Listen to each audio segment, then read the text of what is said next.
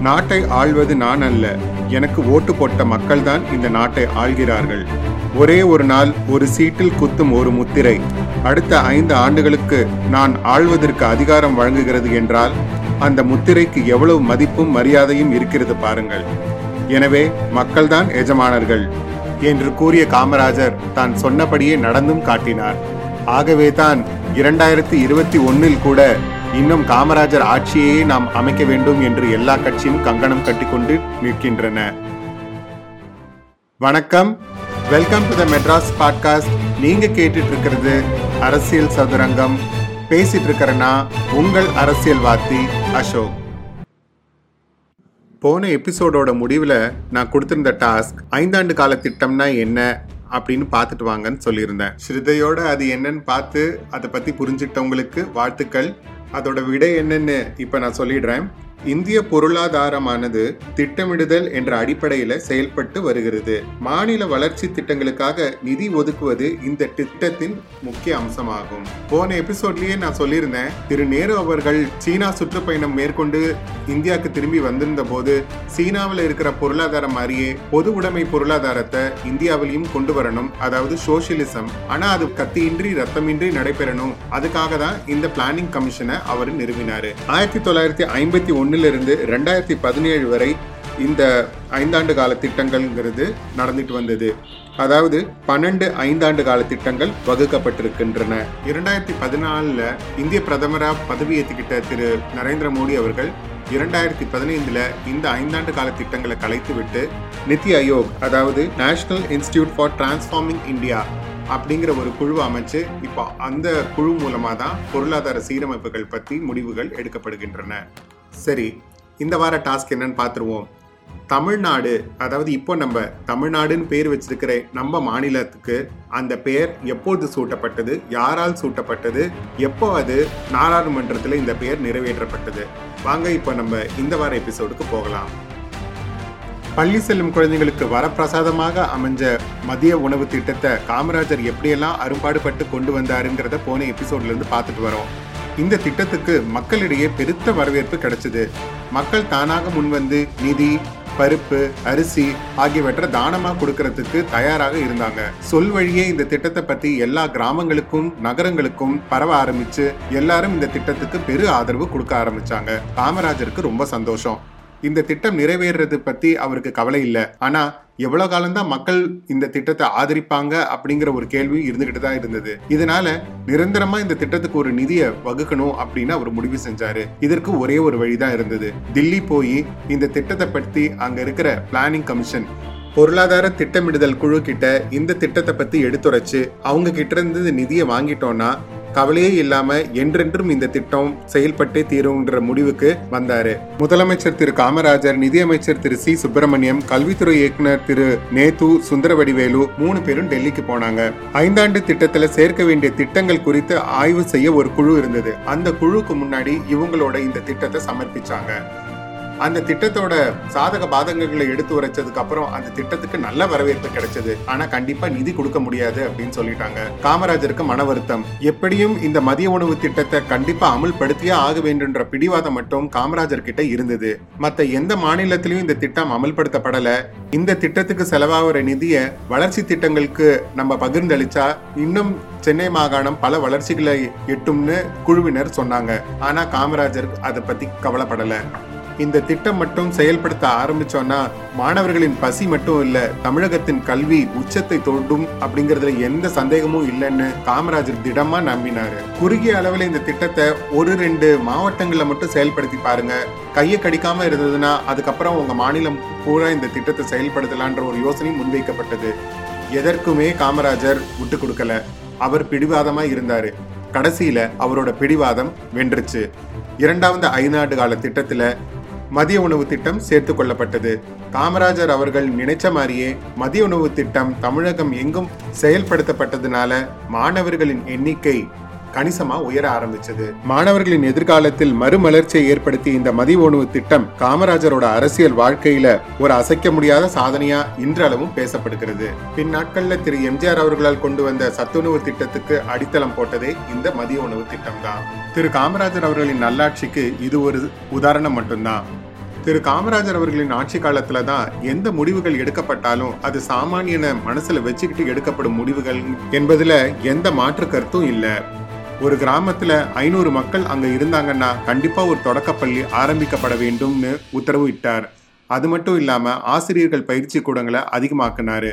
அவர்களுக்கான ஓய்வூதியம் ஆயுள் காப்பீடு அறிமுகப்படுத்தப்பட்டது. பள்ளிகளுக்கு சீருடை முறையையும் காமராஜர் அவர்கள் தான் கொண்டு வந்தாரு. படிக்கிற பசங்களுக்கு மத்தியில ஏற்றத்தாழ்வு இருக்கக்கூடாதுங்கிறதுக்காக சீருடைகள் அறிமுகப்படுத்தப்பட்டு அவை இலவசமாகவே கொடுக்கப்பட்டது. ஊர் ஊராக சென்று காமராஜர் சொன்ன ஒரே விஷயம் இதுதான். குழந்தைகளை பள்ளிக்கு அனுப்புங்க. எந்த ஒரு சொத்தும் இல்லாதவர்களுக்கு கல்வி ஒரு சொத்து. கல்வி என்ற சொத்தை பெற்றுவிட்டால் வறுமை தானாகவே அழிந்து விடும்னு காமராஜர் போற இடமெல்லாம் சொல்லிக்கிட்டு இருந்தாரு. தமிழகத்தின் வளர்ச்சிக்காக பல சாலைகள் தொழிற்சாலைகள் புது புது வேலைவாய்ப்பு யுத்திகள் பாசனங்கள் தூர்வாறுதல் விவசாயம் தொழிற்சாலைகள் மற்றும் உள்கட்டமைப்பு அதாவது அணைகள் கட்டுதல் நீர் வளங்களை பெருக்குதல் அப்படின்னு ஒவ்வொரு துறையிலையும் காமராஜர் முத்திரை பதிக்க ஆரம்பிச்சாரு. மக்களிடையே காமராஜர் அவர்களின் செல்வாக்கு பெருகி கொண்டே போய்கிட்டு இருந்த போதுதான் கட்சி ஆரம்பிச்ச நாள் முதலா சென்னை மாகாணத்துல நடக்கக்கூடிய அத்தனை அரசியல் விவகாரங்களிலும் ரொம்ப சிறப்பா செஞ்சிட்டு இருந்த திராவிட முன்னேற்ற கழகம் கண்டிப்பா இந்த தடவை தேர்தலில் போட்டியிடணுன்ற முடிவுக்கு வந்தது. நான் போன எபிசோடுங்கள்லேயே சொல்லியிருக்கேன். ஆயிரத்தி தொள்ளாயிரத்தி ஐம்பத்தி ரெண்டுல நடந்த முதல் பொது தேர்தலில் திமுக அதுல போட்டியிடல. சில இடங்கள்ல கம்யூனிஸ்டுகளுக்கும் சில இடங்கள்ல சுயேட்சைகளுக்கும் ஆதரவு மட்டும்தான் கொடுத்திருந்தாங்க. ஆனா இப்போ தமிழ்நாட்டுல தங்களுக்குன்னு ஒரு இடம் கிடைச்சத அண்ணா நல்லா உணர ஆரம்பிச்சிட்டாரு. கட்சியோட ரெண்டாவது மாநில மாநாடு திருச்சியில நடந்தது. அங்க பல விஷயங்கள் பேசப்பட்டும் விவாதிக்கப்பட்டும் இருந்தது. ஆனா முக்கியமா பொது தேர்தல் பற்றி பேச்சு எழும்பும் போது அங்கிருந்த செயற்குழு உறுப்பினர்கள் நம்ம இந்த தடவை கண்டிப்பா களத்துல இறங்கியே ஆகணும்ட்டு வலியுறுத்த ஆரம்பிச்சாங்க. அதை பொதுக்குழு உறுப்பினர்களும் ஏத்துக்கிட்டாங்க. தேர்தல் களம் காணணும் அப்படிங்கிற நம்மளோட இந்த வேட்கைய நமக்குள்ளேயே விவாதிக்காம இதோ இந்த மாநாட்டுக்கு வந்திருக்கிற அன்பு தம்பிகள் கிட்டேயே நம்ம கேட்டுட்டா என்ன? ஒரு பொது வாக்கெடுப்பு நடத்தி அவங்களோட அபிப்பிராயத்தையும் நம்ம தெரிஞ்சுக்கிட்டா வசதியா இருக்கும்னு அண்ணா யோசனை சொன்னாரு. அதற்கேற்ப இருபது மே ஆயிரத்தி தொள்ளாயிரத்தி ஐம்பத்தி ஆறுல வாக்கெடுப்பு நடந்தது. மாநாட்டுக்கு கிட்டத்தட்ட அறுபதாயிரம் பேர் வந்திருந்தாங்க. திராவிட முன்னேற்ற கழகம் தேர்தலில் நிக்கணும்னு நினைக்கிறவங்க சிகப்பு பெட்டியிலும் வேண்டாம்னு நினைக்கிறவங்க கருப்பு பெட்டியிலும் வாக்கு போடுங்கன்னு சொல்லி வாக்குச்சீட்டும் கொடுக்கப்பட்டது. தேர்தலில் போட்டியிடுறதுக்கு ஆதரவா ஐம்பத்தாறாயிரத்தி தொள்ளாயிரத்தி நாற்பத்தி ரெண்டு பேரும் எதிரா நாலாயிரத்தி ரெண்டாயிரத்தி மூணு பேரும் வாக்களிச்சிருந்தாங்க. கட்சி தொடங்கப்பட்டு எட்டு ஆண்டுகள் ஆன திமுக தேர்தலுக்கு தயாரானது. சங்கரலிங்கருக்கு சொந்த ஊர் விருதுநகர் அருகே உள்ள மண்மலை மேடு கிராமம் அடிப்படையில் காங்கிரஸ்காரர் சிறந்த தேசபக்தி உடையவர்.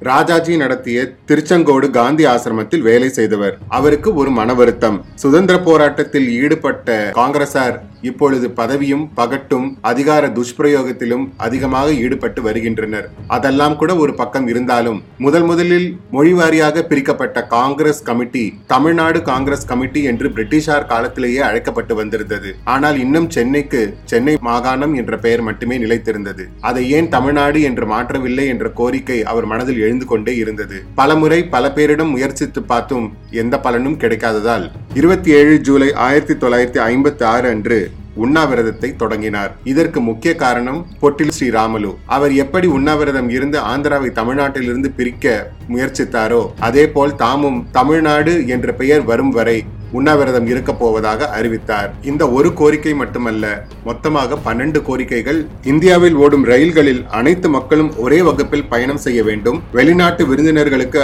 ஆடம்பரம் இல்லாத சைவ உணவை கொடுக்க வேண்டும். அரசு பணியில் இருப்பவர்கள் கதர் ஆடைகள் அணிய வேண்டும். அரசியல் தலைவர்கள் ஆடம்பர செலவுகளை குறைக்க வேண்டும் இந்தியா முழுக்க மதுவிலக்கை அமுல்படுத்த வேண்டும் குடியரசுத் தலைவர் ஆளுநர் போன்ற அலங்கார பதவிகள் அகற்றப்பட வேண்டும் உள்ளிட்ட பன்னெண்டு கோரிக்கைகளோடு அன்று உண்ணாவிரதத்தை தொடங்கினார் திரு சங்கரலிங்கனார். அவரது உண்ணாவிரத கோரிக்கைக்கு முதல் முதலில் கை கொடுத்தது கம்யூனிஸ்டுகள். ஆனால் அவர்கள் வலியுறுத்தியது நீங்கள் யார் கண்ணிலும் படாமல் ஊருக்கு ஒதுக்குப்புறமாக உண்ணாவிரதம் இருந்து ஒரு பயனும் இல்லை. விருதுநகரில் வந்து உண்ணாவிரதம் இருங்கள். அப்பொழுதுதான் மக்களின் ஆதரவும் அரசின் பார்வையும் உங்கள் மீது படும் என்று யோசனை தெரிவித்தார்கள். அதற்கு அவர் ஒப்புக்கொண்டார். உண்ணாவிரதம் விருதுநகரில் உள்ள முத்துமாரியம்மன் கோயில் அருகில் உள்ள மைதானத்திற்கு இடம்பெயர்ந்தது. அங்கே ஒரு சிறு ஓலை குடில் ஒன்று அமைக்கப்பட்டு அதன் மேல் காங்கிரஸ் கொடி நடப்பட்டு கயிற்று கட்டிலில் உட்கார்ந்தபடியே உண்ணாவிரதத்தில் ஈடுபட்டார் சங்கரலிங்கனார். கம்யூனிஸ்டுகளின் முழு ஆதரவுடன் நடந்து கொண்டிருந்த உண்ணாவிரதத்துக்கு மக்களின் ஆதரவும் பெருக தொடங்கியது. இது ஆளும் கட்சியான காங்கிரசுக்கு பெரும் கோபத்தை வரவழைத்தது. அல்வா துண்டுகளும் உணவு பொட்டங்களும் தூக்கி வீசப்பட்டன சங்கரலிங்கனார் முகத்திலேயே. அனைத்தையும் சகித்துக் கொண்டு உண்ணாவிரதத்தை தொடர்ந்தார். நாட்கள் வாரங்களாகின வாரங்கள் மாதங்களாகின. ஆனால் கோரிக்கைகள் மட்டும் விருதுநகரிலேயே தேங்கி நின்றுவிட்டது. காமராஜரிடம் இந்த கோரிக்கைகள் பற்றி பத்திரிகையாளர்கள் கேட்கும் பொழுது பன்னெண்டில் பத்து கோரிக்கைகள் மத்திய அரசு தான் நிறைவேற்ற வேண்டும் என்று கூறிவிட்டார். மீதி இரண்டு கோரிக்கைகள் பற்றி மௌனம் சாதித்து விட்டார். வெறும் எலுமிச்சை சாற்றை மட்டுமே இரண்டரை மாதங்களுக்கு உண்டு கொண்டிருந்த சங்கரலிங்கனாரின் உடல்நிலை மிகவும் மோசமடைய ஆரம்பித்தது.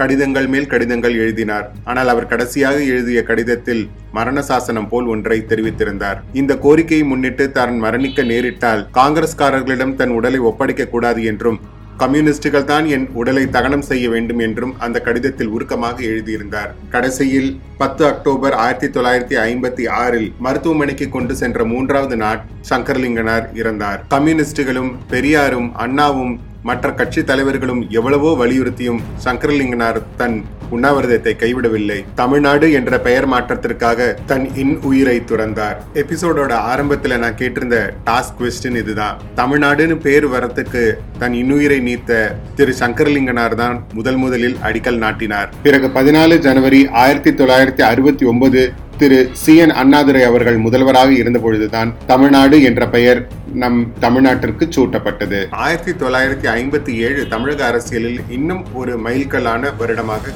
கருதப்பட்டது. திமுக தன் அரசியல் வாழ்க்கையை ஆரம்பித்து முதல் முறையாக தேர்தலில் களம் கண்டது. தமிழ்நாட்டிலிருந்து ஆந்திர பிரதேசம் பிரிக்கப்பட்டது பிறகு நடத்தப்பட்ட முதல் தேர்தல் இது. சென்னை மாகாணத்தில் இருநூத்தி ஐந்து சட்டமன்ற தொகுதிகளுக்கும் நாற்பத்தி ஒன்று பாராளுமன்ற தொகுதிகளுக்கும் மார்ச் மாதம் ஒன்றாம் தேதி நான்கு ஆறு எட்டு மற்றும் பதினொன்று ஆகிய தேதிகளில் தேர்தல் அறிவிக்கப்பட்டிருந்தது. அனைத்து தொகுதிகளுக்கும் செல்வாக்குமிக்க காங்கிரஸ் கட்சி வேட்பாளர்களை நிறுத்தியது. சாத்தூர் சட்டமன்ற தொகுதியை தேர்ந்தெடுத்தார் காமராஜர். அணைகள் கட்டியது தொழிற்சாலைகள் நிறுவியது மதிய உணவு திட்டம் என்று காமராஜரின் செல்வாக்கு மிக உயரத்தில் இருந்தது. அதே சமயம் பெரியாரும் அவருக்கு ஆதரவு தெரிவித்திருந்தார். காங்கிரசின் பிரச்சார பீரங்கியாகவே பெரியார் மாறியிருந்தார். காமராஜர் மீது இருந்த அதிருப்தியும் கட்சியிலிருந்து ஒதுக்கப்படுவதாக நினைத்த சில தலைவர்களும் ஒன்று சேர்ந்து காங்கிரஸ் சீர்திருத்த கமிட்டி என்ற கட்சியை தொடங்கினார்கள். அவர்கள் ராஜாஜியை நாடிய போது அவர்களுக்கு ராஜாஜி ஆதரவு அளிக்கவில்லை. ஆனால் உதவிக்கரம் நீட்டினார். ஃபார்வர்ட் பிளாக் தலைவர் முத்துராமலிங்க தேவர் அவர்களும் தேர்தல் களத்தில் குதித்தனர். கம்யூனிஸ்ட் கட்சி ஐம்பத்தைந்து சட்டமன்ற தொகுதிகளிலும் பதிமூன்று மக்களவை தொகுதிகளிலும் போட்டியிட்டது. மாநிலங்களுக்கு கூடுதல் நிதி அதிகாரம் உள்ளாட்சி அமைப்புகளுக்கு அதிக அதிகாரம் உபரி நிலங்களை பகிர்ந்தளித்தல் போன்றவற்றை முன்வைத்து கம்யூனிஸ்டுகள் பிரச்சாரத்தில் ஈடுபட்டனர். முதல் முறையாக தேர்தல் களத்தில் காலடி எடுத்து வைத்த திமுக அகலக்கால் வைக்க விரும்பவில்லை. சட்டமன்றத்துக்கு நூத்தி இருபத்தி நான்கு இடங்களிலும் மக்களவைக்கு பதினோரு வேட்பாளர்களையும் நிறுத்தியது திமுக. என் எஸ் கிருஷ்ணன் எம்ஜிஆர் எஸ்எஸ்ஆர் அண்ணா கருணாநிதி கண்ணதாசன் உள்ளிட்ட நட்சத்திரங்களில் ஜொலித்தது திமுக. அவர்களின் பிரச்சாரம் மக்களிடையே பலத்த வரவேற்பை பெற்றது. அவர்களுக்கு எதிராக பெரியாரும் கடுமையான விமர்சனங்களை எடுத்து வைத்தார். திமுகவினர் திட்டம் எதுவும் இல்லாத ஊதாரிகள் என்றார். கண்ணீர் துளிகளில் பஞ்ச பாண்டவர்களை முறியடிப்போம் புறப்படுங்கள் என்று திராவிட கழகத்தினருக்கு அழைப்பு விடுத்தார். திராவிட நாடு பிரிவினையை தொடர்ந்து வலியுறுத்திக் கொண்டிருந்த திமுக மாநிலங்களுக்கான அதிக அதிகாரங்கள் வழங்கப்பட வேண்டும் என்றும் வடநாட்டை மட்டுமே கவனிக்காமல் தென்னாட்டின் மீது அக்கறை செலுத்த முயற்சிகள் மேற்கொள்ளப்படும் என்று பிரச்சாரங்களை முன்வைத்தனர். இந்தியாவின் முதல் தேர்தலை வெற்றிகரமாக நடத்தி தந்த சுகுமார் சென் அவர்கள் இந்த தேர்தலையும் நடத்தி தருமாறு மத்திய அரசால் பணிக்கப்பட்டார். முதல் முறையாக இந்தியா முழுக்க தேர்தல் விழிப்புணர்வு திரைப்படம் திரையிடப்பட்டது. அப்பொழுது இந்திய வாக்காளர்களின் எண்ணிக்கை பத்தொன்பது புள்ளி மூன்று கோடியாக இருந்தது. சென்னை மாகாணத்தின் அனல் பறக்கும் பிரச்சாரத்திற்கு இடையே ஜவஹர்லால் நேரு அவர்களும் பிரச்சாரத்துக்கு வந்தார். சுயேட்சையான திராவிட நாட்டை அமைப்போம் என்று திமுக காரர்கள் கூறுகிறார்கள். ஒரு பாகிஸ்தான் ஏற்பட்டது போதும். என்ன நடந்தாலும் இனி நாடு துண்டாடப்படாது. நிலையான அரசை காங்கிரஸ் கட்சியால் மட்டுமே தர முடியும் என்று கூறிவிட்டு சென்றார். காங்கிரஸ் வெற்றி பெற்றால் காமராஜர் தான் மீண்டும் முதல்வர். மத்தியிலும் காங்கிரஸ் ஆட்சியே அமையும். இந்த இரண்டு சக்திகள் மூலம் சென்னை மாகாணத்துக்கு பல நன்மைகள் ஏற்படும் என்று காங்கிரஸ் கட்சியினர் தெரு தெருவாக பிரச்சாரம் செய்தார்கள். அவர்களின் பிரச்சாரத்திற்கு பதிலடி கொடுத்த அண்ணா காமராஜரின் கரம் வறுப்பெற்றார் தமிழர்களின் குரல் வழியை நெரிக்கும் வடநாட்டவருக்கு காவடி தூக்கும். காமராஜர் எதில் வல்லவர்? தமிழ் மொழியில் காப்பதிலா? வளர்ப்பதிலா? தமிழர் தம் உரிமைகளில் காப்பதிலா? அல்லது தமிழ்நாட்டின் எல்லைகளை காப்பதிலா? இதில் அவர் எதிலும் வல்லவராக தெரியவில்லையே என்று பதிலடி கொடுத்தார். ஒரு வழியாக பிரச்சாரம் ஓய்ந்து தேர்தல் நடந்து முடிந்தது. போட்டியிட்ட இருநூத்தி ஐந்து இடங்களில் நூத்தி ஐம்பத்தி ஓரு இடங்களை காங்கிரஸ் கட்சி கைப்பற்றி ஆட்சியை தக்க வைத்தது. காங்கிரஸ் சீர்திருத்த கமிட்டி பதினாறு இடங்களில் வெற்றி பெற்றது. களம் கண்ட முதல் தேர்தலிலேயே பதினைந்து தொகுதிகளில் கைப்பற்றி அனைவருக்கும் ஆச்சரியத்தை கொடுத்தது திராவிட முன்னேற்ற கழகம். அண்ணா அன்பழகன் கருணாநிதி உள்ளிட்டவர் வெற்றி பெற்றிருந்தனர். இவி கே சம்பத் மற்றும் தர்மலிங்கம் இருவரும் திமுக சார்பில் மக்களவையில் தேர்ந்தெடுக்கப்பட்டனர். ஃபார்வர்ட் பிளாக் கட்சியின் சார்பில் ஸ்ரீவில்லிபுத்தூர் மக்களவை தொகுதி மற்றும் முதுகுளத்தூர் சட்டமன்ற தொகுதியில் போட்டியிட்ட பசும்பொன் முத்துராமலிங்க தேவர் இரண்டிலுமே வெற்றி பெற்றார். பிறகு முதுகுளத்தூர் சட்டமன்ற தொகுதியை ராஜினாமா செய்தார். ஒன்று ஏப்ரல் ஆயிரத்தி தொள்ளாயிரத்தி ஐம்பத்தி ஏழாம் வருடம் திரு காமராஜர் இரண்டாவது முறையாக சென்னை மாகாணத்தின் முதல்வராக பதவியேற்றுக் கொண்டார். காமராஜர் இரண்டாவது முறையாக பதவியேற்ற பிறகு எதிர்கொண்ட சவால்கள் என்ன? பரமக்குடியில் நடந்த கலவரங்கள் இந்தி எதிர்ப்பு போராட்டம் திமுக இரண்டாக பிளந்தது. இந்த சுவாரஸ்யமான தகவல்களுடன் உங்களை அடுத்த எபிசோடில் சந்திக்கிறேன். அது வரைக்கும் உங்களிடமிருந்து விடைபெறுவது உங்கள் அரசியல்வாதி அசோக்.